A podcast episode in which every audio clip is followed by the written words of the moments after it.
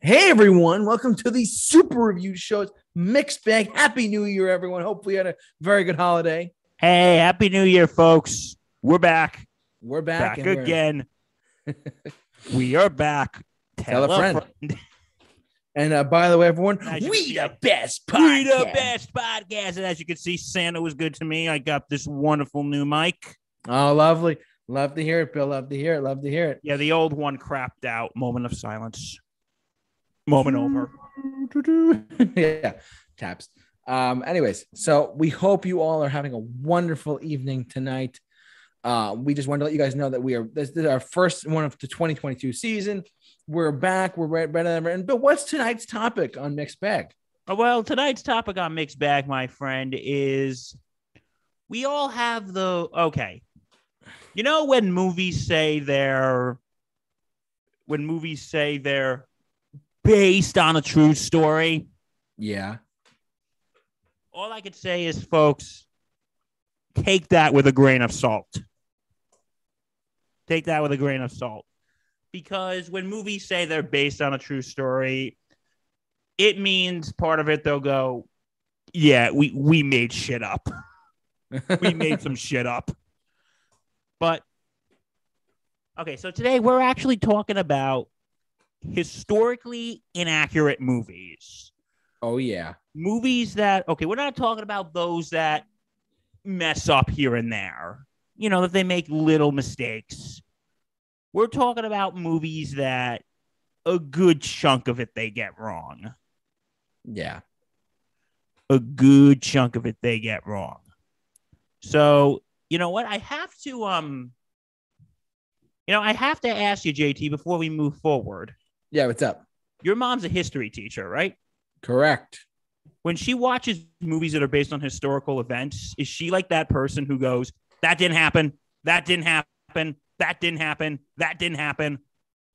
Okay, that Uh, happened. s- Sort of here and there. Sort of here and there, but sort of here and there. I'm not not entirely like she, she she's pretty accurate with what she does, but that's that's that. So No, because I have, you know, because I have friends who are like big history buffs or they know what really happened, and they'll sit there going, "About ninety percent of what happened in this movie was false."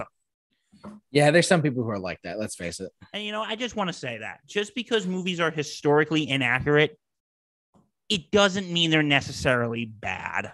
No, it doesn't mean they're bad. It, it it and like here's the thing. When, again, when they say based on a true story, that doesn't Yeah. mean everything in this movie happened was true. Even the, even what he had for for breakfast on that morning, even the way he held that fork when he was eating his eggs, that happened. They mean like, yeah, a good chunk of what ha- what ha- in this film did happen, but we made shit up. But we did make some shit up. Or we Oh, took yeah. some artistic liberties. All right, I'm sorry. Go on, buddy. You're you're fine. You're fine. So, but tonight's topic is historically inaccurate films. I only have four. Bill has five. I believe. Four or five. I'm thinking of one more. We're not. If we if we come with any ones up here, it's just we'll we'll figure it out. Anyways, let's get right to it. You want to start or you want me to start?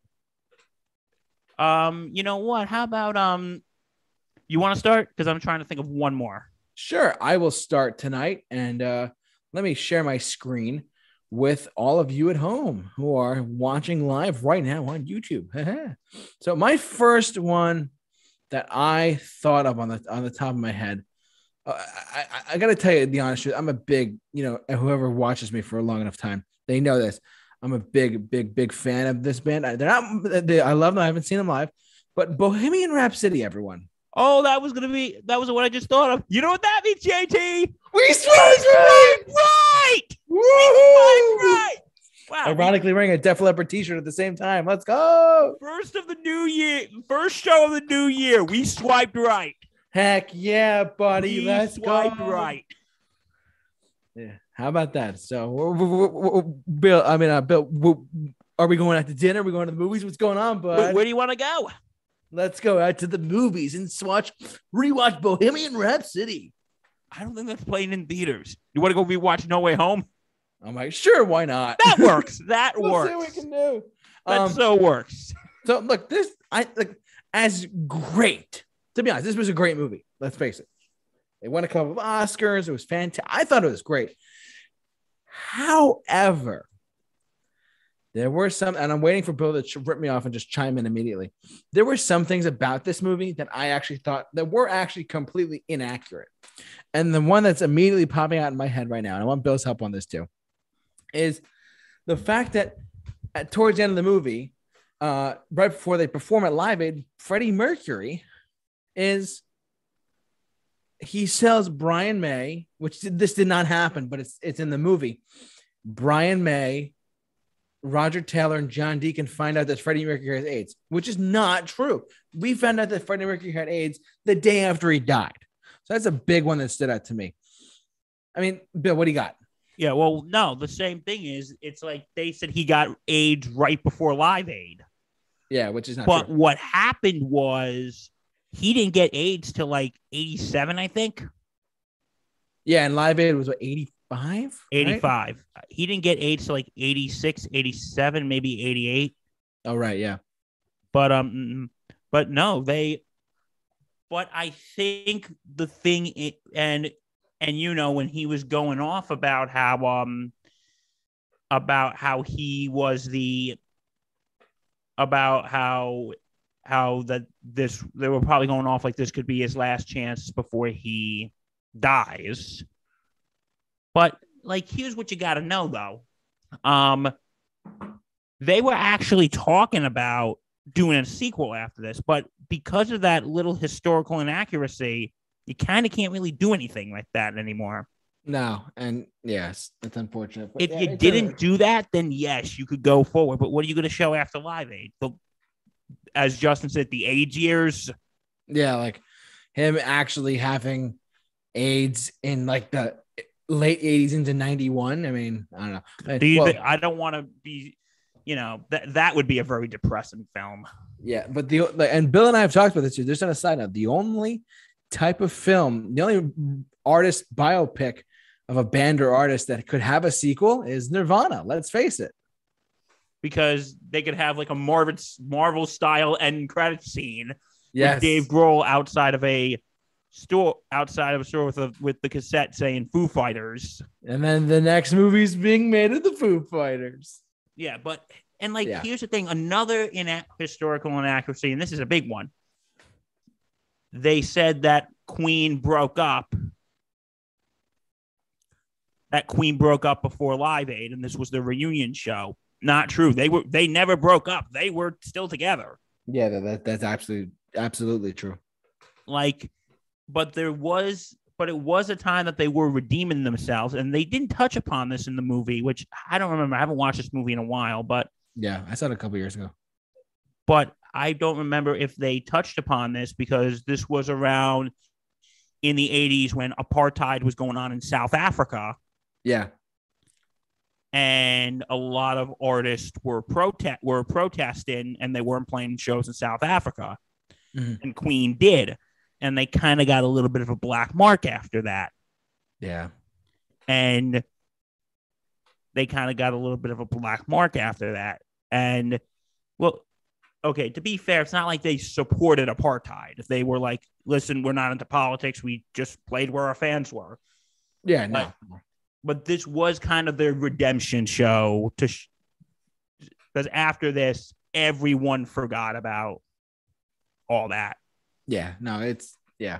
like like but what did really happen is i don't really know if this happened queen when they were playing i don't know if, if it really did happen or not that's scene when queen's playing and bob geldof and them are in the back room and when queen's playing the phones are ringing off the hook to donate Oh yeah. Yeah. That who uh, no one knows for sure if that's actually true or not, but no but that was the staple of live aid it definitely was.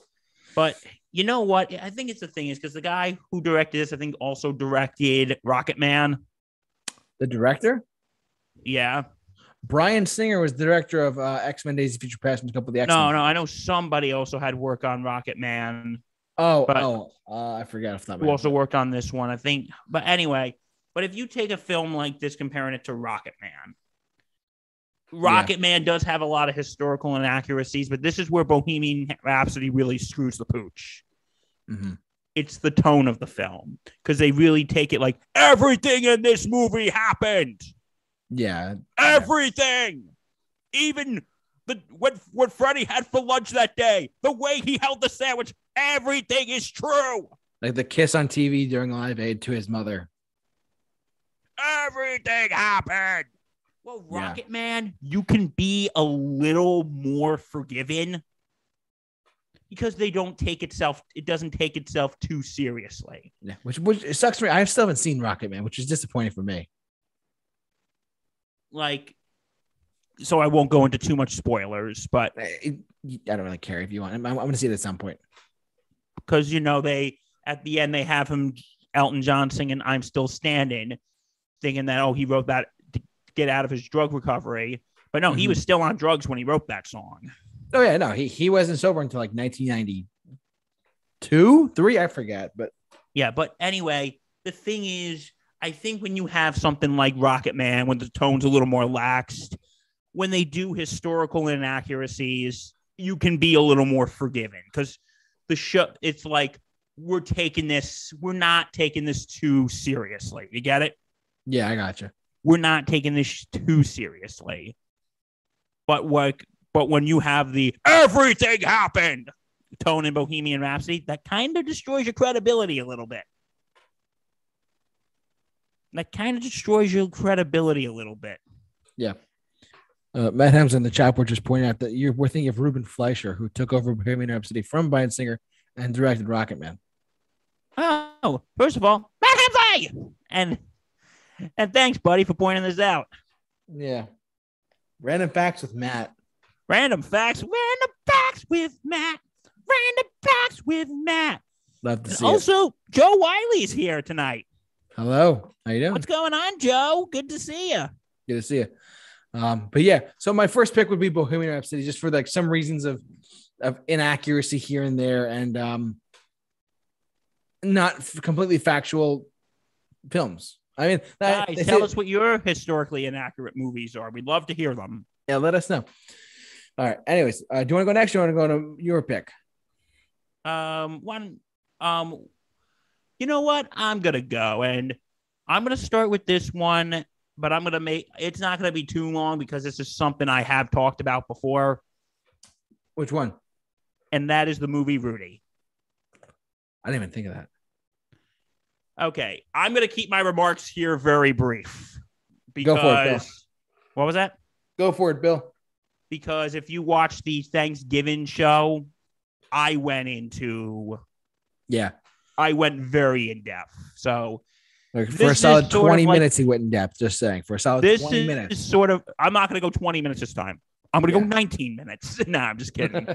um this is what here's what I'm gonna repeat these points. A lot of what happened in this movie was fictionalized. One, Rudy did not have a brother named Frankie who antagonized him. He was the oldest of the sons. That's one. Two, Rudy did two. The big scenes, the big scenes that everybody talks about, the the Jersey scene. When the, oh wait, before I get to the Jersey scene, you, the groundskeeper character that's supposed to be like the motivational guy Mhm. who's who basically mo- who basically tells Rudy to keep going. He wasn't real. Damn. He wasn't real. Sorry, folks, he wasn't real. They just made that up. And of course, the scene that everybody talks about and they get teary eyed the Jersey scene. When they're all throwing in the jerseys and they're saying, for Rudy, for Rudy, for Rudy. That didn't happen. Dan Devine, who was the who was the coach of Notre Dame at the time, he even stated he even stated yeah uh, that didn't happen if a player put his if a player put his jersey on my desk they would never see it again if they asked to come back i'd say hell no so and also speaking of dan devine they kind of portray him that he was that that he didn't like rudy when in all honesty he really did like him in real life And I'm going to ruin all of your lives right now. The scene when the whole stadium goes crazy and they're like, Rudy, Rudy, Rudy. Yeah, that didn't happen. That did not happen. Damn. And, and the scene when they were carrying him off the field, that was only a prank. It wasn't real, genuine. Because one of the things was, and I've said this before, NFL legend Joe Montana, one of, if not the best quarterback in the NFL, top five, hands down. Top five, hands down. Who is a Notre Dame alumni? He was a freshman when Rudy, when Rudy was a senior, and and he said, and he said, um, and and because Sean Astin, who played Rudy, was on the Dan Patrick show, and he said Joe Montana said that the jersey scene and all that didn't happen, and and Sean Astin said, "Well, that's a fair point. You know, Joe was real; he was there." And he has a right to speak about what he said. But I don't think Mr. Montana was really a big fan of this movie Mm. because he kept saying like nobody threw their jersey in, nobody was chanting Rudy, Rudy, except for a few. He wasn't carried off the field in triumph. It was a joke. Everything and most of what happened in this movie was fictionalized. But um, yeah. So sorry to ruin all your hopes and dreams, folks. it's okay. Bill, Bill does not support ruining hopes and dreams either. But I have to tell you the facts. JTF, just the facts. And by the way, actually, fun fact before we move on, this has nothing to do with the accuracy of the movie. Shout out to my good friend Mark Halpern, aka Old Ops Guy. He actually got me a Rudy Funko Pop for Christmas. Oh, nice. He got me a Rudy Funko Pop for Christmas. So I'm like, yeah. Thanks, Mark. Lovely. Um, all right, it's, is it my turn? Are you all set? It is your turn, my friend. All right. Well, I'm gonna keep that tab open for us. So the next one I have is, and I I, I don't know a lot of because I've only seen the movie a couple like twice because it's like a three hour long movie. But Braveheart is a movie that was it was a great movie. Oh my god, Braveheart, so good. But there was so many. There's a. I don't. I, this is why I wanted to have this pick because I think Bill knows about this more than I do. But I wanted to pick this because I do know for a fact that there are some inaccurate moments in this movie, historically speaking, for Braveheart. Bill, I just want to say before you move on, yeah, Hemsley, one of those two movies I'm going to be talking about soon. So hold your horses. hold your horses there, Matt. Um, Bill, what? I because for forgive me, forget me, for, correct me if I'm wrong. The snuff in Braveheart. I'll be honest, I haven't seen Braveheart, but I'll pull up a fact or fiction page for you. Oh my god! All right, Okay, I'm I've stressing out it. I, I know what happens though a lot. Yeah, it's like I I'm drawing a blank. I I I I remember there was something. I remember hearing something that was wrong. Something historically wrong with it. Fact check with Bill. Um, but like basically, for those who don't know, this is a movie about that Mel Gibson starred. And it's about like the Scottish declaring their freedom from the British. It's a if you've never seen Braveheart, get on it. It's a really great movie that has a lot of um incredible sequences of like real like action that like they're running towards each other. They're like they're about to. There's this incredible scene in this movie where like they're about to kill each other, and it's between the British and the and the Scottish, and it's incredible. Um, Bill, do you have those facts yet or no? I'm trying to pull it up here. I'll Okay. give you a second, but I just want to say it has the best, the best, one of the best speeches ever. Oh yeah, You could, they could take away our lives, but they can't take away our freedom. preach, man, preach on that quote. And It yeah, I do love that. But like like I said, there were I, Bill's pulling up the facts because I'm drawing a blank on this one. I'm sorry, everyone, but I do know that there are some historical inaccuracies about this film in particular. Um, I just pulled up 10 of them. oh, what do you got, Bill? Okay, the first flaw the way he looked. William Wallace. The first flaw in the film, and perhaps the best known, is the way which the title character looks. how most people perceive the image of William Wallace is incorrect. The iconic costume created by the film is known around the world the blue face paint, the long, scruffy hair, and the tartan clothing. It is an image that has become associated with Wallace. The myths surround he didn't look like that basically for the film. Damn. That's unfortunate because it's such a good movie. The affair with Isabella France. That didn't happen. Oh my god. That woman who's having an affair with from France. Yeah. No, no, no. That Yeah. didn't happen. Jesus Christ. What else His didn't wife happen? was executed. if we, okay, his wife actually was executed. Okay. Okay. Longshanks killing Scottish nobles. That was false. Really? Yeah. Wow, that's crazy. See what happens when you come here. Yes, welcome to Mixed Bag, everyone. Um, that's great because some of these I didn't even know. That's the thing. The the creep the, that creepy looking guy Robert the Bruce. Was he like he's missing an eye or whatever? Yeah, he wasn't. Hold on. The creepy Yeah, the guy who was missing an eye. provided children with nightmares across the globe. Well, your kids should have been watching this movie anyway. It's rated R. It's a ra- it's rated R for a reason. It's literally Following in- further research, it turns out that he didn't suffer from. Oh, he didn't have leprosy you didn't have what? because I'm guessing he had leprosy in the film. Oh, okay, Robert DeBus. okay. So that was made up. Damn, Okay. it's kind of ruining the film for me. But I, I shouldn't say it's ruining the film, but it's like it's, it's just a great movie. Like I said, if you haven't seen Braveheart, do yourself. It's a fantastic film. Oh my god. Mel Gibson at his finest. Aside from Lethal Weapon, it's one of his favorites. How one the of my favorites. battles unfolded. Um, The battle was no, the battle was real, right? yeah, so the wrong. two main battles of the film are Stirling, Bridge, and Falkirk. The producers Okay. got revolt results of both battles correct. Everything else, not so much. The victory for the Scottish at at the at Stirling Bridge was a landslide, one of the most famous in their history. With regards to the film, they showed up this is a victory on the open field. In reality, the Scots lured the English over a narrow bridge and split the bulk of their army. Then they barraged the enemy, killing hundreds and forcing the English to flee.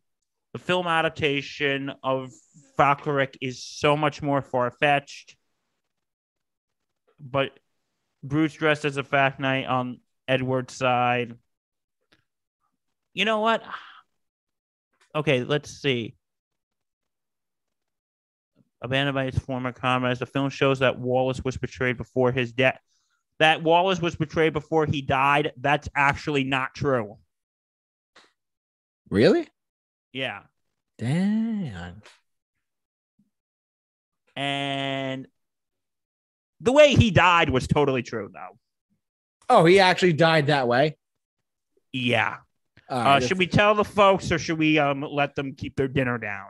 let's, let's let them keep their dinner down and watch Braveheart. Jesus, guys, And fantastic. and you want to know something? I want to say this. Um, and this is a little bit of a weird thing to say here, but my um, shout out to my buddy Connor Walsh. Um, he told me a story about his grandmother years ago, and um, I think this is kind of appropriate because his grandmother just recently passed away, like last week. Um, sorry to hear that. yeah, Connor, we're thinking of you, buddy. But anyway, he told me this story of when they were watching Braveheart, and she was very Irish, and it was an English thing, and the Irish and English are not exactly best friends. And Yeah. they and and they said to her, uh, "You sure you want to watch this, Grandma? This movie's a little bl- this movie's kind of bloody." And she said, "It's okay. It's English blood. that's funny. It's a little That- screwed up, but it is funny." He's like, "Oh, it's Yeah, okay. that- it's English that- blood." that's yeah. So Um, right. so yeah, um, rest in peace, Mrs. Walsh. But yeah, but yeah, so. I haven't.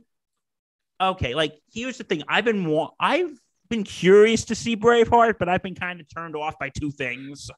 What? One, this movie's like 12 hours long. It's three hours. It's not that I'm bad. being hyperbolic. I know it's three hours. I'm just saying. and two, I'm not really a big fan of Mel Gibson. I think he's a, I think he's an asshole. Oh no. Oh no. No, he is. He is an asshole. I didn't Um, know that. Okay. I'll tell you off camera. Nah, tell me later. Yeah. Hemsley knows Mel Gibson's an asshole, don't you, Matt Hemsley? Because Matt Hemsley knows everything. Oh, does he now?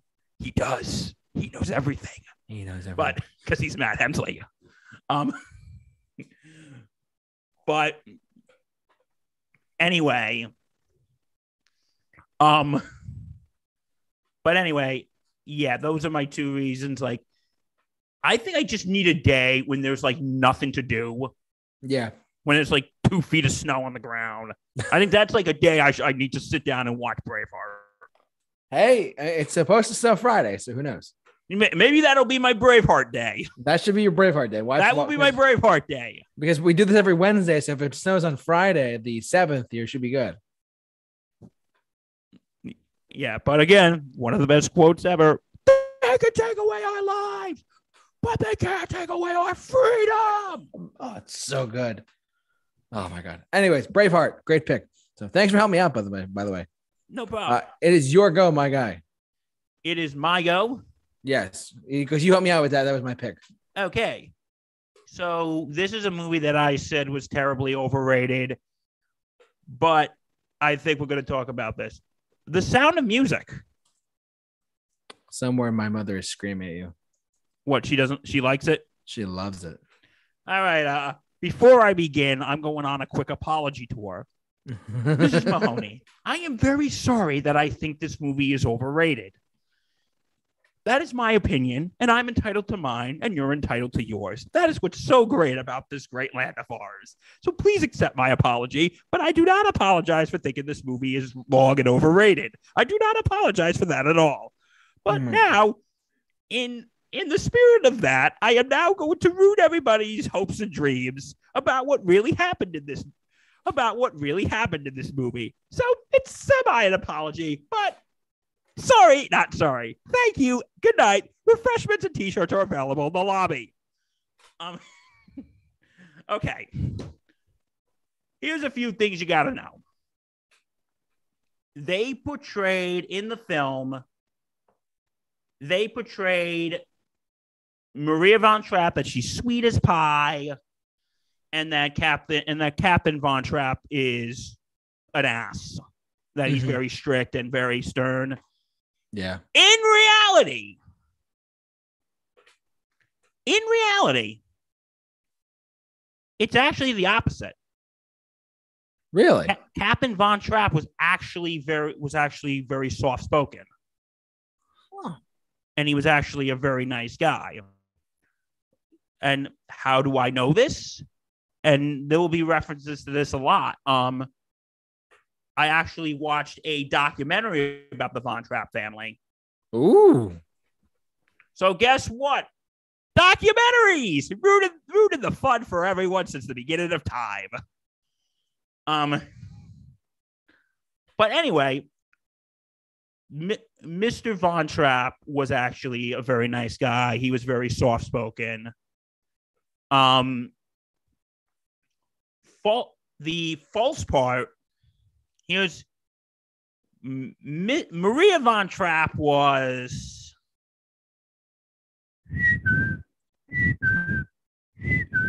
Was she really? yeah, she said they said she had a really bad temper. And she said there were stories about when she was fighting with Captain Von Trapp and the kids that when they and when they were fighting with Captain Von Trapp and the kids that she actually threw things. Like, you know, in the film they portray her as Julie Andrews with the nice voice and she does really have a nice voice. By She the way, does. Julie Andrews back then. And that she's sweet as pie. But no, in the film, in real life, Maria Von Trapp was a few fries short of a happy meal. I never heard that one. That's pretty good. To be fair to Maria Von Trapp, because there is this is the stuff they left out. Yeah, I'm going solely on a documentary here, folks. Yeah. Um, she really didn't have the best childhood. She really didn't have the best childhood. Her um her mom died when she was 3. Her father abandoned her. She was left with an uncle who really wasn't the best human being and I think did some things to her that I'm not getting into detail, Yeah. But he was he was abusive. Oof. So she didn't really have the best childhood. And and it's portrayed in the film. Oh, sports they did get right. Maria did go into an abbey, into a convent to become a nun. That part is true. She did get sent to be the gov- to be the nanny for Captain Von Trapp. That's true. Okay, but the part when they got married, and they portray that this marriage was happy and the kids loved her. Like they loved her when she was their nanny, but when they got married, they weren't too happy because one of because one of the daughters was like, "Oh, she's coming in to replace my mother," and it showed that Captain Von Trapp and Maria's marriage was happy. It Mhm. wasn't. Like later on in years, they did grow to love each other, but in the beginning, it was not a happy marriage. That's a shame. I'm sorry, folks. I'm ruining everything. You think I'm done? Oh, guess what? I'm not done.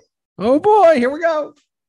And here's the big thing that actually first about um because in this documentary after um Captain Von Trapp died, like she was constantly at odds with the kids.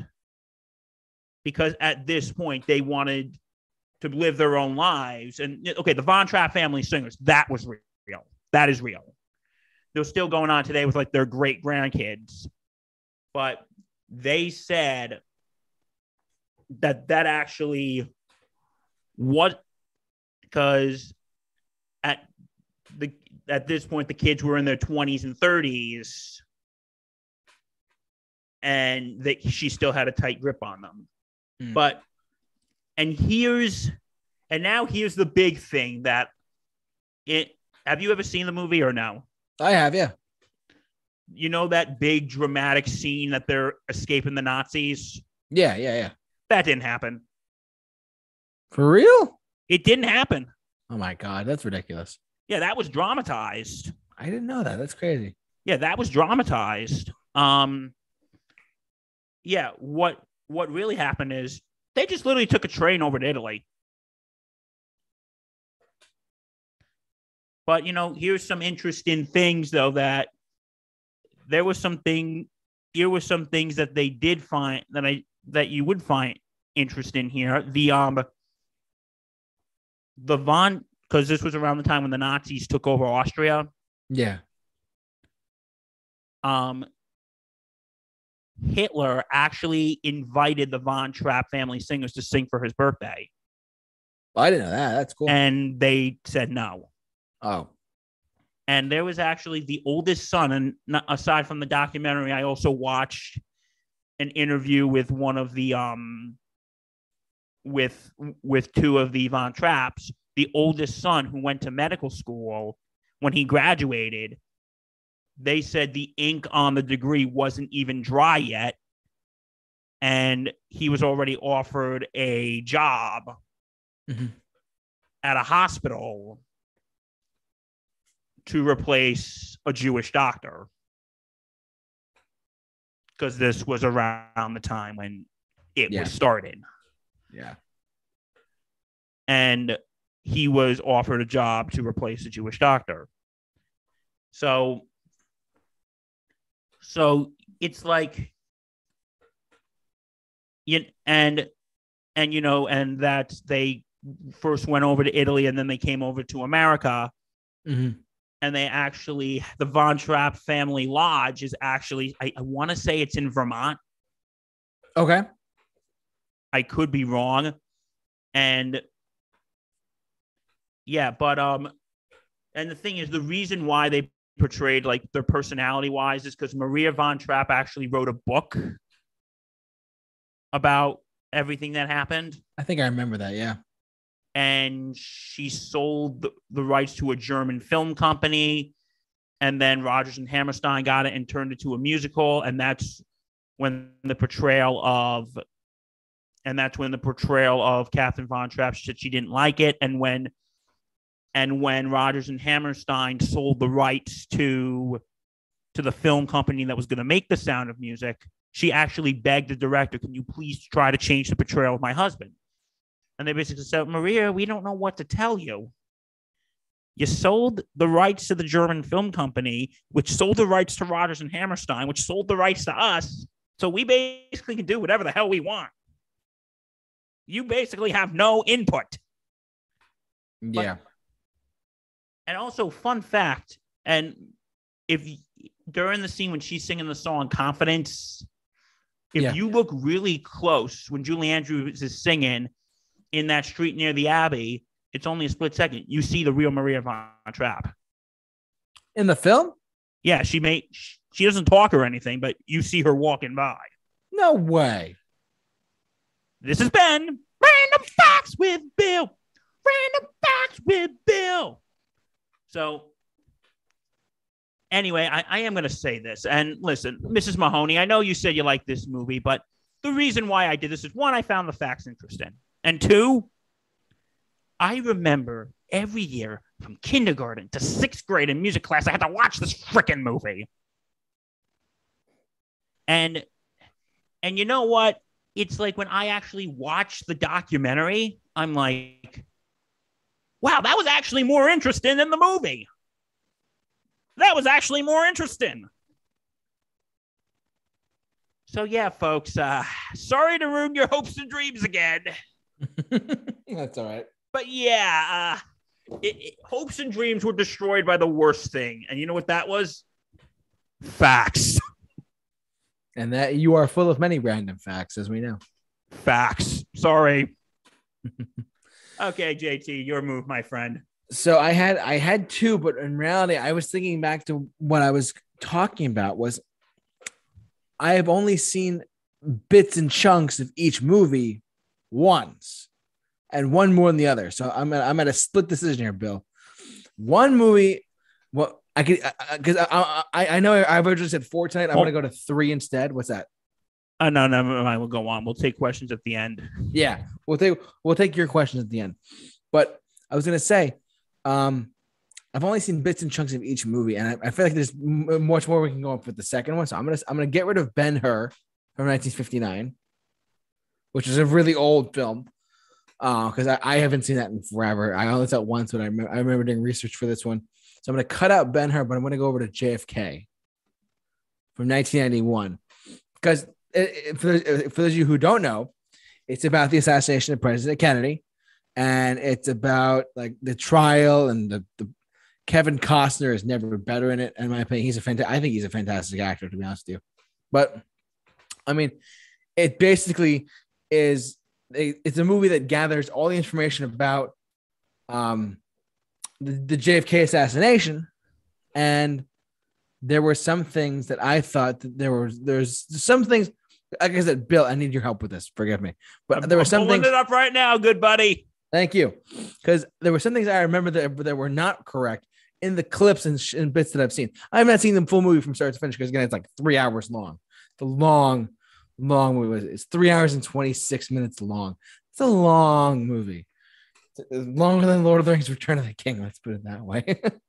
um, but yeah, like I just Bill's pulling up the facts. But for those you don't know, this movie's about the the assassination of JFK and how what goes on with that movie and what goes on with the characters and the behind the scenes and stuff like that. Bill, you look like you're about to say something. Yeah, I'm no, I'm just I'm just looking it up right now. The- yeah, because this is my this is my last pick of the evening because like I was this was a very hard list for me to make. When we said this topic, by the way, I was like, "Oh my god, what am I gonna do?" And I was like, I came with Braveheart, and I came up with this, and I came up with Bohemian like, Rhapsody. Bohemian, Bohemian Rhapsody. I was like, "Oh my god, that's really it."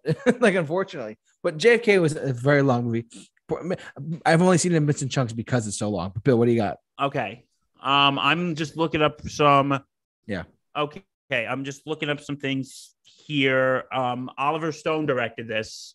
Yes. As far as I know, JFK is the only movie in film history that was attacked six months before it was released in just about every broadcast and print outlet. The media's hostility towards Oliver Stone's JFK was an automatic response to the film's in into the film's implied question in the legitimacy of institutions because there was the Warren report and there were like different theories about if JFK like what really happened to J- JFK, the assassination and all that. Yeah. Although the purpose of the attacks was simply to maintain adequate public support for institutional power, because mm-hmm. there was the Warren report, which said that, which basically concluded that Lee Harvey Oswald acted alone. And some of these criticisms were valid. Basically, saying, I think it was basically from what I'm gathering, maybe someone out there who's smarter than me could actually get, but they're actually saying, like, oh my God, how dare you question the legitimacy of what the government said? How dare you? Right. How dare you question the, le- the legitimacy of what the government said? Um, in in the Warren report. Um, some of the, you know, and pointed to the factual errors of one time and another. Some criticism dealt with evidence that could reasonably be interpreted in more than one way, and some criticism was unfounded. Mhm. In several cases, what were alleged to be factual errors. Okay, well, you want to tell me what the factual errors were? Sure. Yeah. Um, I'm, dude, looking through this is like trying to find the fountain of youth. Oh my God. Because you know, people actually write books on this crap. I know it's it Give was- us like the folks, give us the Cliff Notes version. We don't have time to sit here and read through stuff. sorry, But um, yeah, like there is YouTube videos about it, but we're not going to show due to copyright. But yeah, but is that JFK's fact or fiction? Um, okay, so they're basically saying a lot of the stuff. Hold on, you know who wh- what probably has the information? who? Wikipedia. Ah, can't be Wikipedia. When in doubt, go Go to to Wikipedia. Wikipedia. Yes. Remember, kids, when in doubt, Wikipedia is free. it is. Isn't free information great? Okay, Oh, yeah. let's the see if they have his. Oh, they don't have a section for historical inaccuracies. That's interesting. Uh, guys, I am really sorry here. Um, You're fine, bud. I'm trying to look through this and get you some information here, but um, JFK factor fiction. I'm trying here, guys. I promise. Um, okay, so they have to bring in people who look who wrote books. Ay, ay, ay. Well, either way, I mean, it, it, how, I mean, it, it is a movie that is, it's loosely based on the actual events, though, right? Yeah, it is loosely based on the actual events. Yeah. I, I think the reason why it gained controversy is because it kind of put fuel to the fire of all the conspiracy theories that were going on. Oh, yeah, that makes sense. and and because you know I don't want this to become an anti-government rant here, but sometimes people they just they just want those are the facts and we're sticking by them. Right, right. Um, I, I got you. Um. Okay, God, I wish you told me you were talking about this. I would have tried to do some more research before we went on. Sorry, bud. No, I, and, and- and full disclosure, when, when we have these topics, it's just like sometimes it's just difficult. We do like- not tell people what our list is. Yeah, we don't we don't tell each other what our lists are at all for any of our shows we do. Um, we we just kind of go off the cuff, and this is Okay. one of the drawbacks of it. But that's okay. Okay, it says right here Garrison Lane, who was one of the DAs. Lane has not yet seen JFK, but he has read the shooting script. He said it is more fiction than fact. The reason Stone backs off from implicating the CIA, instead spreading the guilt around so widely that it leaves no one really responsible. Okay, well, it kind of gives a more nuanced picture then. Yeah. I was with Garrison all the way, Lane said. He said the CIA killed your president. Now you could say Garrison was right or wrong, but you can't actually tell the story without saying that he blamed the CIA. Okay, I, I from what I'm gathering, again, there's someone out there who's smarter than me, Matt Hemsley, um, who's smarter than me, um, who probably understands this better than I do. Mhm. But from what I'm gathering, they tried to stay away from the conspiracy theories that the CIA may or may not have had something to do with the Kennedy assassination. Right. They tried to stay away from it. Yeah. And and it's it's very you picked a very complex one, my friend. Um I, it was one of the ones that I could think of. That's the thing. Yeah. So yeah, I think they try to they try to pick they did try to um depict this as you know As non-conspiracy theory as possible. exactly because they probably don't want to you know we don't want to show the uh the possible theory that the CIA may have had something to do with Kennedy with the Kennedy assassination. So, so, so they basically wanted when they made this movie, they wanted to to eliminate number one, eliminate all the conspiracy theories. Number two, try their best to tell a great story. Yeah, because listen, if you guys look into history, there's a bunch of conspiracy theories about For the everything. For everything, not just there's a-. There's a bunch of conspiracy theories that do have. I will say there is one that does have legs. Which one is that? Okay, sorry, this is turning into a conspiracy theory podcast, but just just show one. Just show one. there is one conspiracy theory that has legs, and that is that the mob did it. Oh, okay. because allegedly, here's the short version. Um, Sam Giancana, who was one of Chicago's big mob bosses, was friends with Frank Sinatra. And Frank Sinatra was friends with JFK and all of them. Joe Kennedy was in Chicago during the 1960 election, and he met Sam Giancana. First he met Sinatra, and Sinatra said, "Hey Joe, I have someone who can help you." And he introduces him to Sam Giancana. And Sam G goes, Hey, I need to help Jack get elected. Can you help me? He goes, I'll see what I can do. Joe Kennedy leaves. Frank Sinatra and Sam Giancana are talking. And Frank goes, Hey, listen, Sam, Jack gets elected. He's a buddy of mine.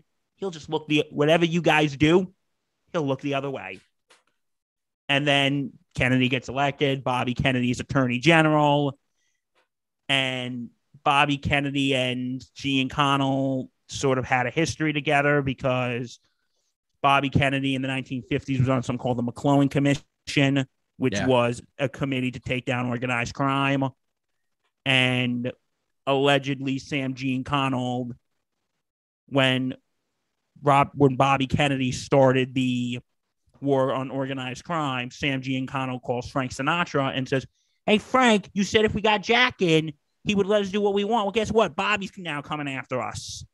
So Frank Sinatra basically tells Joe Kennedy, "Hey, can you tell Bobby to lay off this whole organized crime thing?" He goes, "Why? No reason." He goes, "Why, Frank?" And he goes, "I kind of told Sam that if Jack got elected, he would let him do whatever the hell he wants."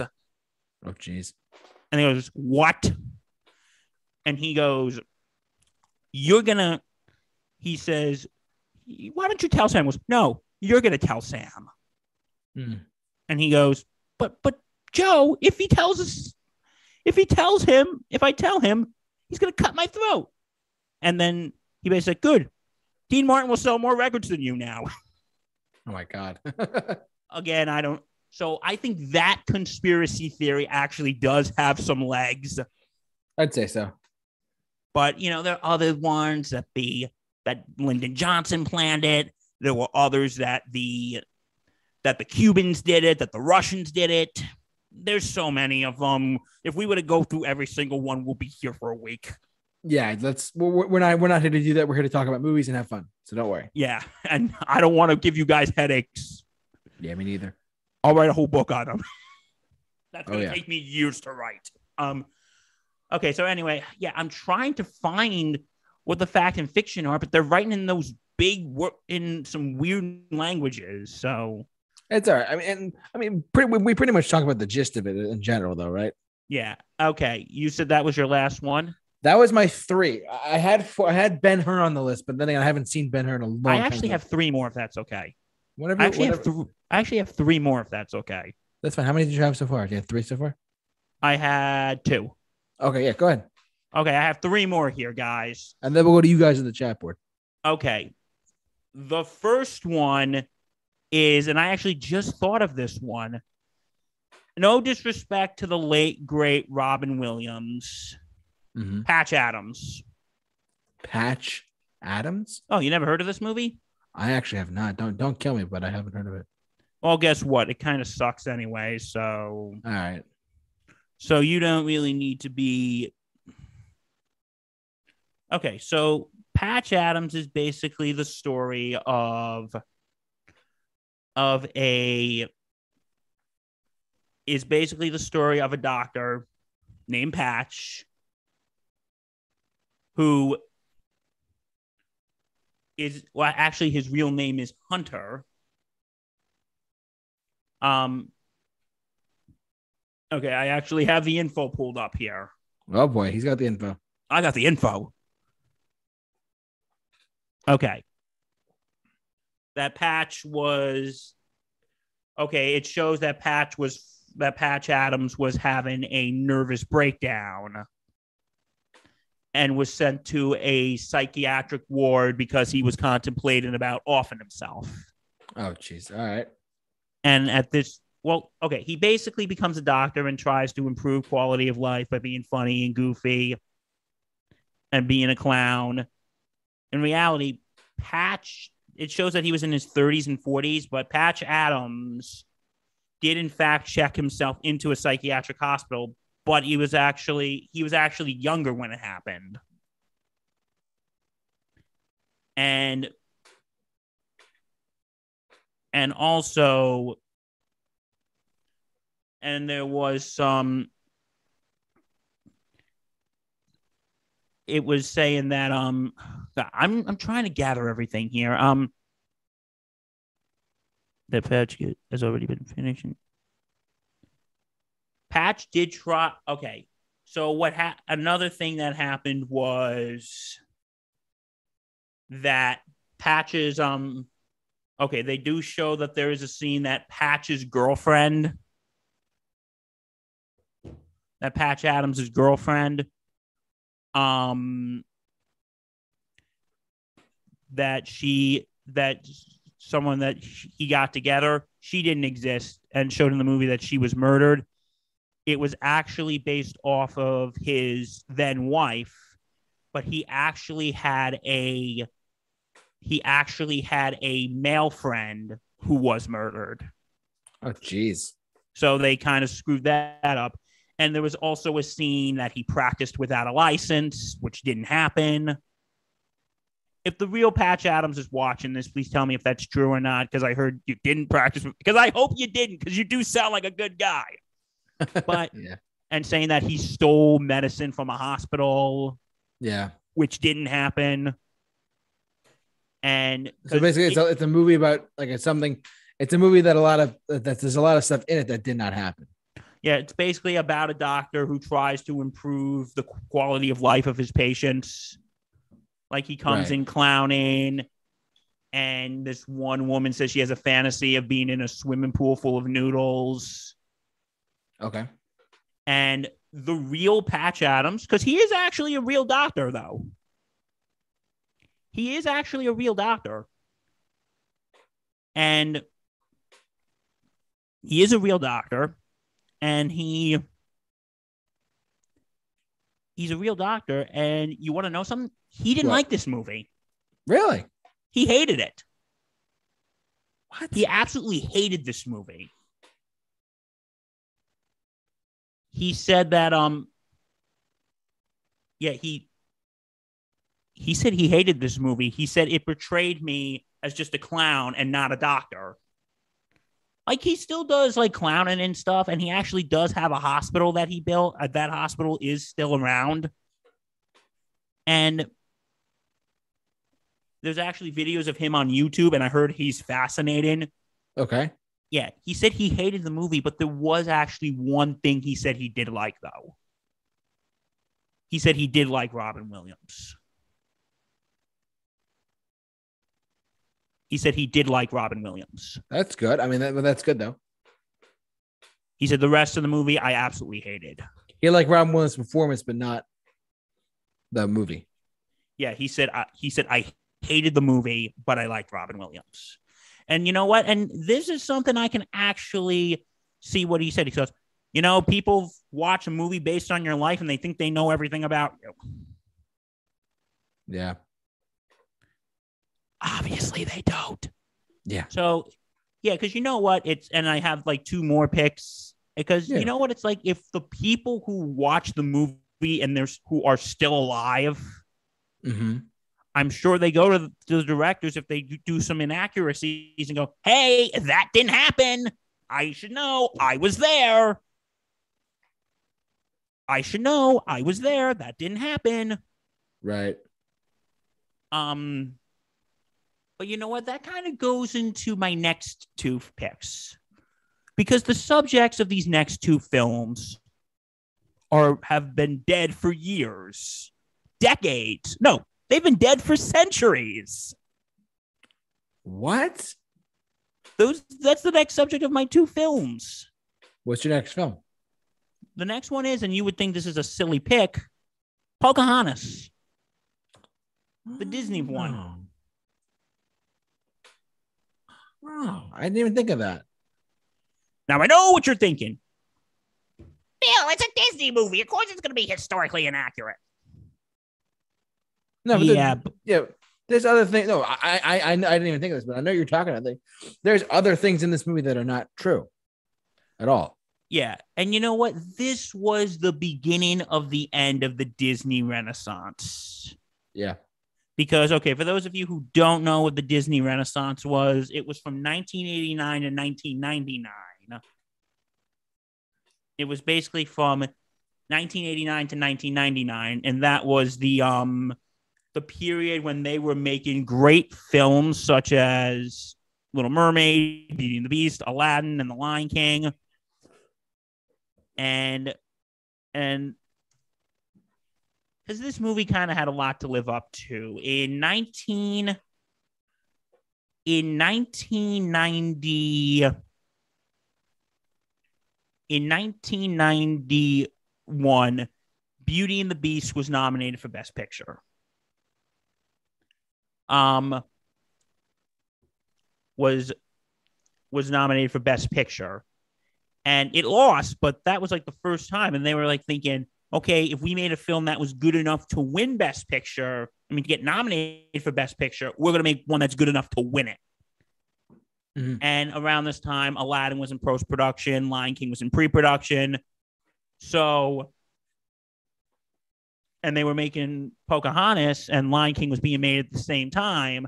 And they actually Yeah. took animators off the Lion King to work on Pocahontas, and they gave the Lion King to the B Squad because they thought the Lion King was just going to be the little filler film, and Pocahontas was going to be the big, huge hit.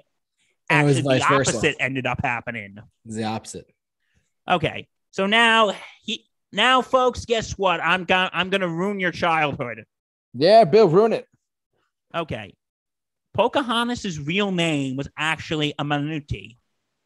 I'm probably butchering that name, Amanuti, and Pocahontas was actually her nickname. It means the naughty one. And the big one is when the settlers came with what's his face, John Smith. Again, another Mel Gibson reference. Because Mel Gibson voiced him. Um, there was actually no romance between Pocahontas and John Smith. For John real? Smith, yeah, Pocahontas was only 10. John Smith was like 27. What? Because in the film, they portray they portray Pocahontas in like her late teens, maybe early 20s. In like her late teens, maybe her early 20s, when in reality, That's insane. when in reality, she was only like 10 or 11 when John Smith got there. Yeah. But um, That's crazy. but anyway, um, I didn't even know. I, I, I'm I'm new to this. I knew there was some stuff, but I didn't know it was that. see why you hang out with me. You learn the weird random shit nobody want want to know. And what do we call that? Random box with Bill. And okay, more stuff about Pocahontas here. And Smith did spend a few months with Pocahontas tribe as a captive. Mhm. And while there, he and Pocahontas taught each other basic aspects of the respective language. Pocahontas would actually later marry an Indian warrior named Kocoum when she was 14, and they had a son together. But- Wow. And oh boy, we're really going to get bad now. Pocahontas was not traded to the English. She was kidnapped and um, mm-mm, mm-mm, was not given, was not, it wasn't consensual. We're just going to say that. all right. Yeah, we're getting pretty dark here, folks. Um, Yeah, Darkness with Bill. and here's the and here's the um other thing. I said she didn't marry um john smith. She ended up marrying john rolfe this guy named john rolfe. And and here's the thing um yeah she ended up marrying a guy named john rolfe. And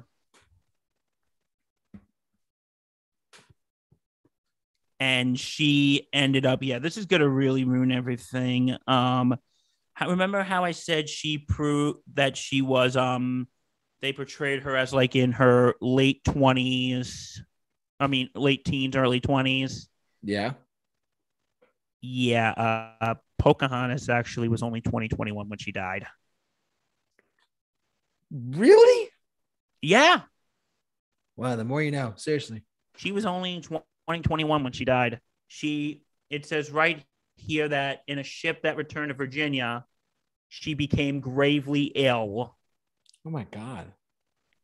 and it says that she may have been pregnant at the time and she um yeah ju- yeah she was she had spec there was speculated causes like pneumonia smallpox tuberculosis and hemorrhagic dysentery.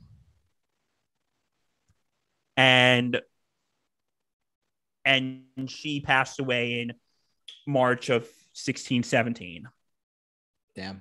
and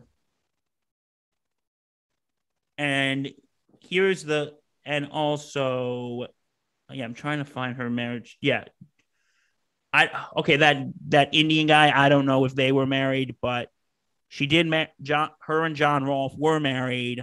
Um you know what? I'm curious about john rolfe now. I'm just like super curious now. Like her husband john rolfe he went on for another damn these people they he was like 11 10 11 years older than pocahontas.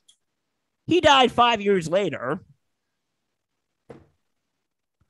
nobody knows of what.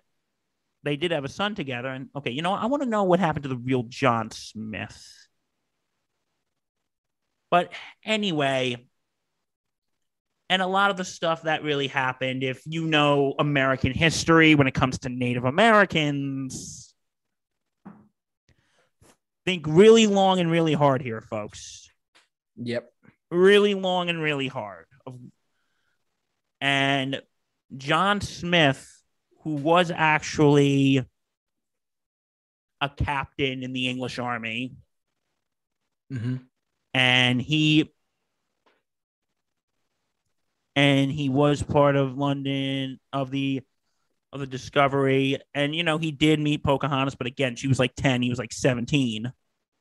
Oh no, he was like twenty-seven. Sorry, I was doing the math wrong.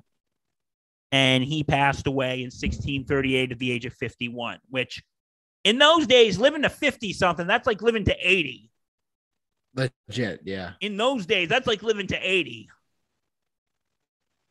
But yeah, so you know, before we go on to my last pick, do you think um do you think it's kind of messed up that Disney did a did a story about some about someone like Pocahontas, which has a very darker story than what we saw? Um, I mean, would it, does it make sense to me that they did it? I mean, I mean, I think they were just trying to go through their their repertoire of Disney princesses or princess like characters that they can go Hmm. through. What should we do? We had a hit with Little Mermaid. We had a hit with um, we had a hit with Beauty and the Beast. We had a hit with Aladdin. We have a hit with The Lion King. What are we gonna do next? Oh, I got an idea. Let's do a story about a Native American girl with story with stories about and genocide and also kidnapping. Let's do that. Oh, okay, but we got to keep all the non-consensual activity, genocide, and all that. We got to keep that out because you know, for kids, we got to keep all that out. So, I think at the end of the day, it's a little messed up that Disney did a story like that. But you know, they do they did sanitize it, you know, right.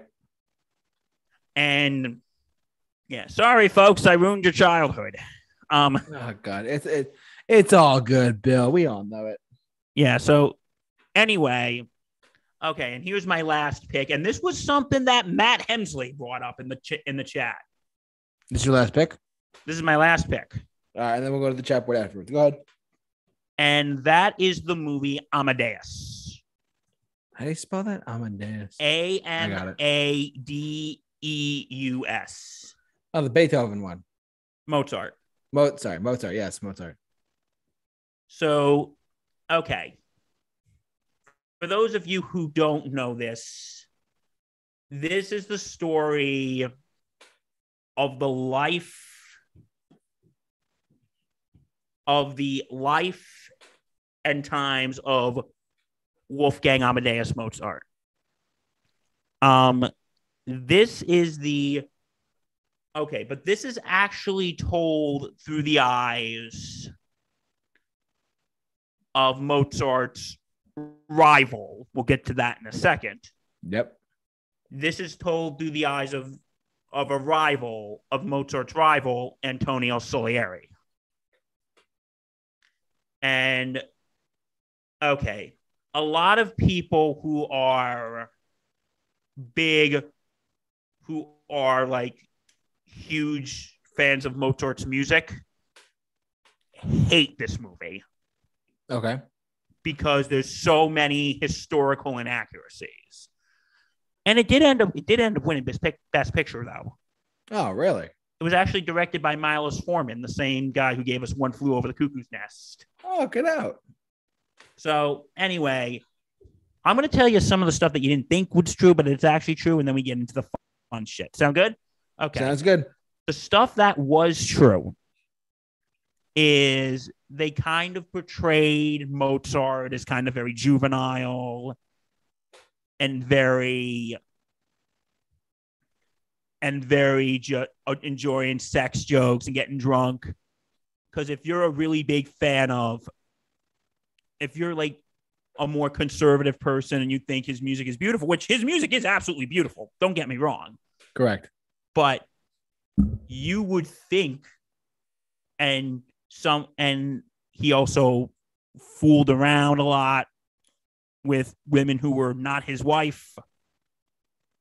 And a lot of people thought oh that's so not true. It actually was like if, Yeah. if you look at diaries that he wrote he was writing to a family member and one of them said oh my ass hurts it's burning so bad he actually wrote that and he actually enjoyed a lot of sex jokes. He actually wrote a song that was a, supposed to be just a song for his friends. That was a song for his friends called Lick My Ass, Lick It Clean. Really? He actually wrote a song that says that. I kid you not. And Kiss wrote a song called "Lick It Up." Just saying. What was that? And Kiss wrote a song called "Lick It Up." I Hey, wonder if that was inspired by that. I'm just probably not. Anyways, But anyway, um, yeah, and a lot of the things that they, um, yeah, here was the thing that, and like here's a bunch of other things here. The um, okay, it's this is coming mostly from Salieri's point of view. Salieri they said that Salieri and Mozart had a rivalry. Their rivalry was, I think it was more professional. okay, Because on a personal level, from what I've read up on this, from a personal level, they actually did have a lot of respect for one another. okay, I don't know if they were friends in real life, but they did have a lot of respect for one another. right. and it's going off that Salieri hated Mozart. And the big one, we're getting to that one in a second. I swear we're getting to that one. No worries. Um, but then, and but you know, like an also big one is that Salieri, you know, with the respect with Salieri and Mozart, Salieri actually taught Mozart's son after Mozart died. wow. So I'm sure they had some sort of respect for one another. And the film does go off that Salieri was not, that Salieri was basically a loser and nobody liked him. That's actually, again, not true. He was actually very well, res- he was actually a very well respected composer at the time. He wrote a lot of operas, but around this time, this was like when German nationalism was coming up and Salieri's Italian and Italian nationalism was coming up. And a lot of the operas back then were in Italian. Yeah. And people like Mozart were leading the charge that they wanted more operas in German. So I think that was really the big that that was really the big thing. And I think also in this film, I haven't seen it in a while, but also in this film, they showed that Mozart was kind of lazy, but no, he worked really hard on his music. And I mean, back then they always did. Beethoven and him, they always did. They always worked hard on their music. And, and like, okay, like this is something that's true yet false at the same time. Like, the strangest part of the movie which you didn't think really happened, it did. A mysterious stranger comes to Mozart's house and tells him and gives him a commission to write a requiem mass or a funeral mass. A guy in a mask comes and goes, "We have a commission for you. Who is it? It's a rec- it's a requiem mass." Going, "Who is dead? A man who couldn't afford a requiem mass." going, You will be paid very well. And he takes the money, goes, Work very fast and hard. I will see you again. And I think they portrayed it in the film that it was Salieri, but it wasn't. Someone did come. No, somebody came out of nowhere and commissioned Mozart to write a requiem. That part actually happened, but it wasn't Salieri. It was actually someone who was trying to pay off his debts or something like that. I don't remember. But yeah, but now here is also one more thing before we get to the big one Yeah. saying that Salieri, because he's saying that he offered up his chastity to be a great composer. So you're thinking, okay, this guy never married, never had kids. Now he had eight kids and he got married and he was also um screwing around. So yeah, he didn't offer his chastity. That was totally false. Okay. Now it's time for the big one. The big inaccuracy. That Oh, this is the one that critics of movie have a heart attack. It is portrayed in the movie that Salieri killed Mozart. That Salieri killed Mozart. That is 100% false. It because the movie starts Salieri's in his house And like all his friends are out there, like Salieri, come for dinner. If you don't, we're gonna eat it all. Right. And he's yelling, Mozart, I confess, I killed you. And they walk in and show that um Salieri tried to kill himself. Ugh. And then he's taken to a a psych ward, basically. Don't forget, this was like the 18th century. They didn't have mental health, the the advancements we have in mental health that we have today. And back then, they didn't have psychologists; they had priests. So a priest comes in, and he sits down with Salieri, and Salieri's at his piano or har- harpsichord. He goes, "My son, if you have something to say, say it." And he goes, "Go away." And he goes, "Wait a minute, do you know anything about music?" He goes, "I know a little bit." I'm Going, "Okay, do you know this?" And he plays first two pieces, and the priest is like, "Never heard them." He goes, "Okay, you you probably know this one." Dun dun dun dun dun dun dun dun dun. And the priest starts singing along. Goes, "Oh, I didn't know you wrote that. I'm sorry. That's charming." I didn't. And then that's the big framing device. Salieri's actually in confession and telling the priest the story. Mhm. And the movie does frame that Salieri killed Mozart. Oh man. But here's here there are okay, sorry if I'm going on and on here, but You're good. You're good. what really happened because Salieri didn't kill Mozart, but because there were writings from Mozart near his death that he said he felt like he was writing the requiem for himself. Mm. He said, I feel like I'm writing the requiem for myself. I feel because here was the big line I was poisoned. I feel like I've been poisoned. And and yeah, he said, I feel like I've been poisoned. So every and then after Mozart died, that started off as a rumor. But then as time went on, it became a whole out conspiracy that Salieri killed Mozart. And at the time, like with the movie, the way how he frames it, I'm going to give the movie this. As you know, Doug Walker did an editorial on this, and he said, "Who's telling the story?" Salieri. And you know, in factual, in factual parts, at this point of his life, Salieri was very old, and he was also struggling with dementia at this point. Right. So he was very sick. So Salieri wasn't exactly all there. When he was saying, I confess, I killed you, again, that could have been his dementia.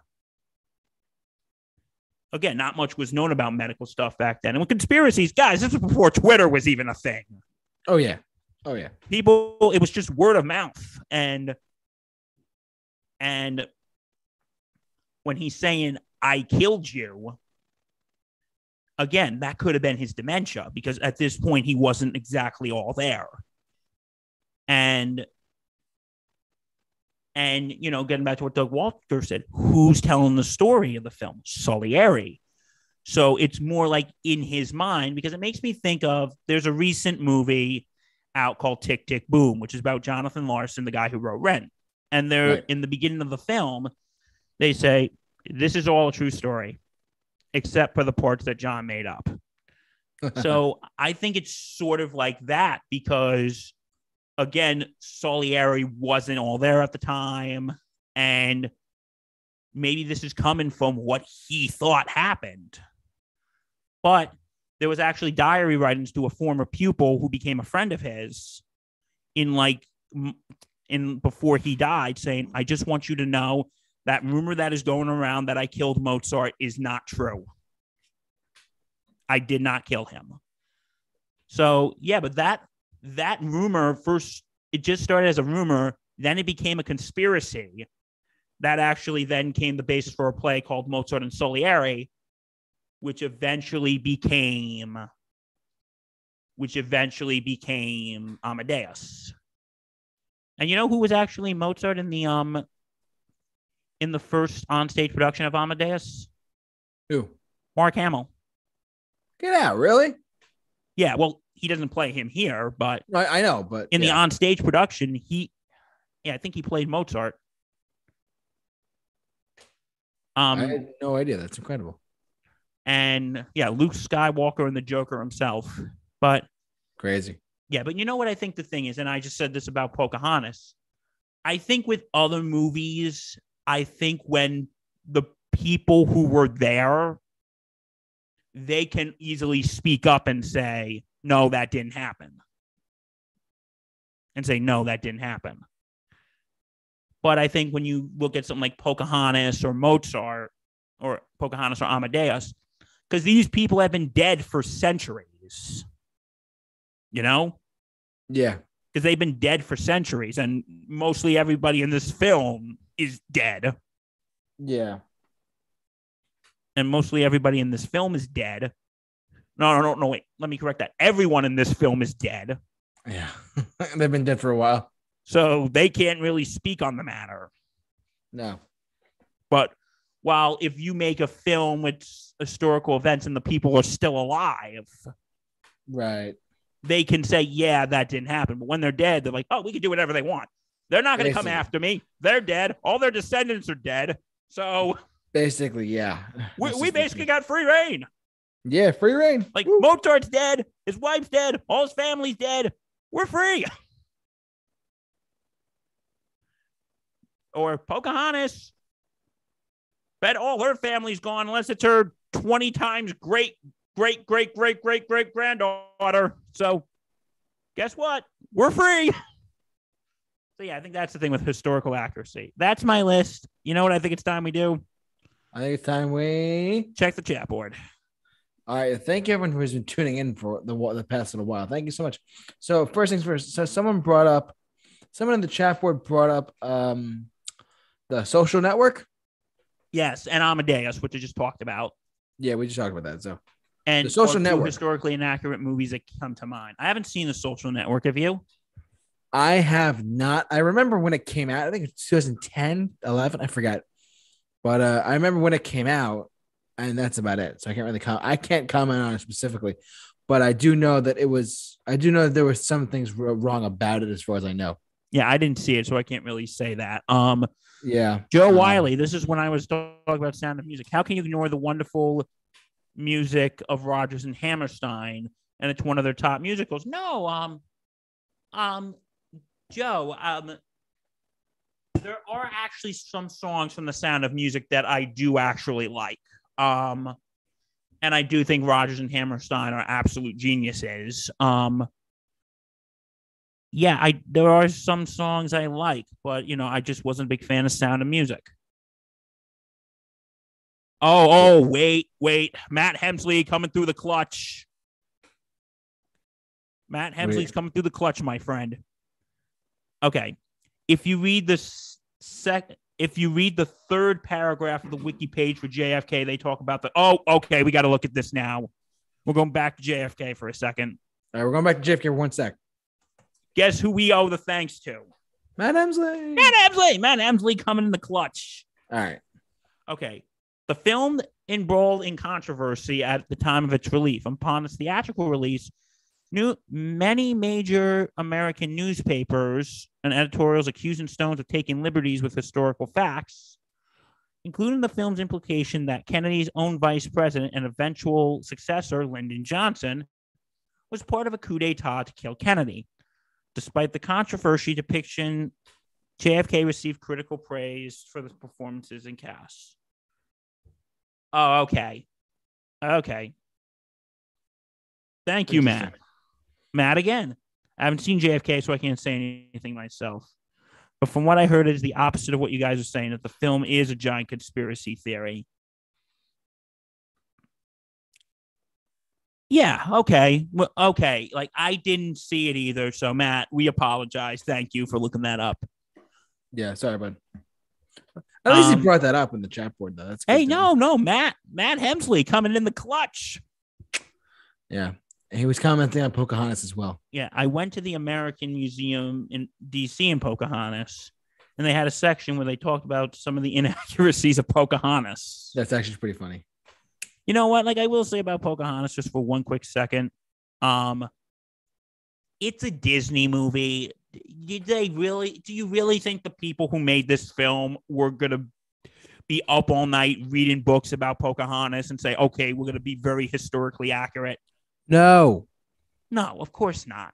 no, no, no, no, no, no. And again, because if you read the actual stories of Pocahontas, a lot of it's quite saying it's dark is an understatement. Yeah, yeah, yeah. A lot of what really happened is just downright gruesome. Unfortunately, that's that's the way. So, do you really think they're going to show that in a movie for kids? No, Of course They're, not. they're gonna make it a kid movie. They're going to make it, they're going to sanitize it, they're going to make it Disney like. But Yeah. Yeah, I'm not a big fan of Pocahontas, but that has, that has nothing to do with the historic inaccuracies. I just think it's boring. I tend to agree. I just think Um, it's boring. Can you think of any others off the top of your head? Any others? Can you? I I'm at a loss. I mean, this was a very tough one for me from the get go. So I just wanted to get you. yeah, sorry, I kind of took over everything here. No, no, believe me, you're you're completely fine. I I actually wanted you to for a little bit because I needed help with some of the topics. Okay. Um. Let's see. What any chat board want to help us out here? Because I know there's like thousand. Hold on, I haven't seen it, but I heard 300 is like historically ac- inaccurate.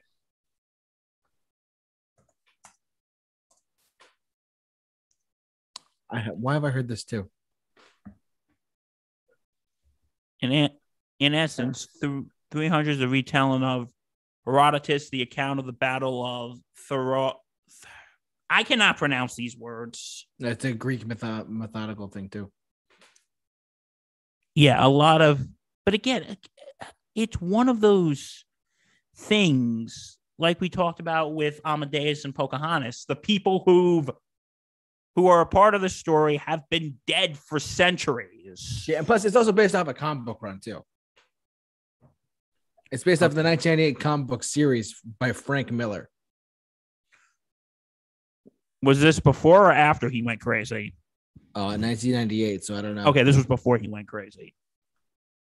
I mean, that's just me, but We did Len well, I mean, the story the story was based off a comic book run. So I mean, technically, he had to get some historical information in there, but I don't think it's like completely based on history in general.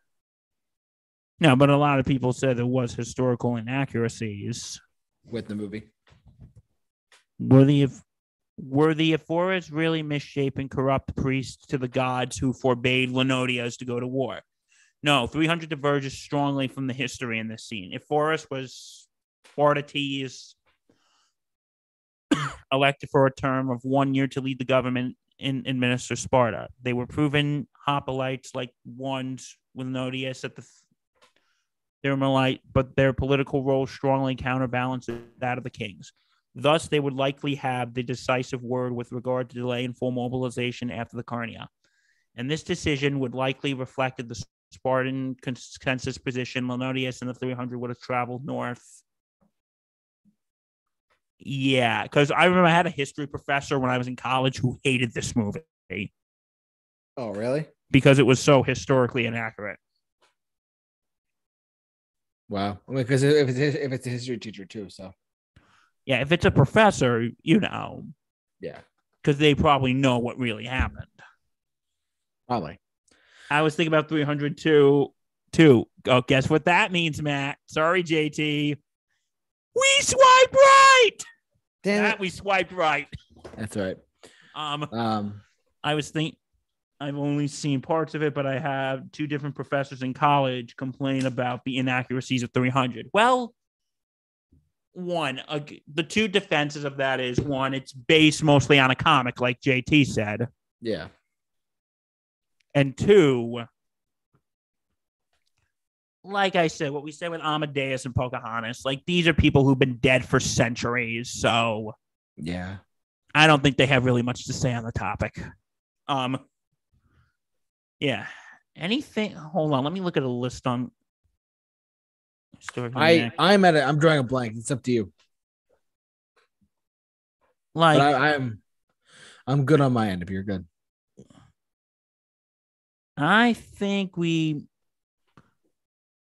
I think we kind of scraped the barrel a little bit too. I think we might be um Oh, yeah, I have this list. We keep going back to JFK for some weird reason, but one of the things and we'll make this quick, it said that the CIA had a close relationship with Lee Harvey Oswald. And they knew who really killed him, so who really killed Kennedy, so All right. Okay, so that's done. So, JT, I'm going to be honest. My brain is dead right now after all that. I completely agree with you, Bill. But ultimately, guys, it's what you guys have to say. It's what you have to say. This was an So- interesting topic, folks. Yes, uh, I, I was very thrilled to do this as well with Bill. I mean, I thought doing this topic in general was tough for me because I could only come up with three films. Bill came up with like four or five, maybe six at most. And we went to you guys in the chat board as well. But ultimately, it's what you guys have to say about this. Jump down to the comment section below, share this video, like it on like us on Facebook, follow us on Instagram and Twitter. Simply at the Super Review Show on all platforms as well. And uh, I believe it's 2022, so happy new year. And uh, Bill, you have a podcast? Sports Insanity Podcast. Check us out. We are on all platforms. And don't forget to check out the network. Because tomorrow, and don't forget to check us out tomorrow for Thursday Night Gridiron. Yes.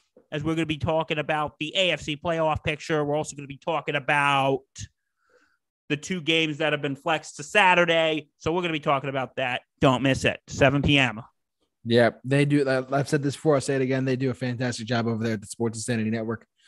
We love them. They're great. They're super awesome. And Bill comes on here every week, and we do this all the time. And tune in tomorrow for our second edition of our new show we started called Career Career Retrospectives with a new member of the Super Review Show team. His name is Kyle. He's officially joined us. As I want to make that announcement. Welcome, Kyle. Yes, Kyle Q. Welcome to the club. And uh we were all we do on that show is where we talk about we talk about we t- we pick an artist, we break down their entire discography or a specific album, and we just talk about it for an hour or so. So tune in tomorrow for that as well. What's that? What's that? What time are you guys doing it tomorrow? Same time around six or seven o'clock at night. Ooh, we might be in competition tomorrow. How about that? Anyways, guys, thank you so much for watching. this. I'm going to be doing gridiron. Yeah, I know. Um, and then, then I'll, I'll we'll talk about that later. But yeah, thank you so much for watching and listening. You guys are outstanding. We'll see you guys next week for another episode of Mixed Bag.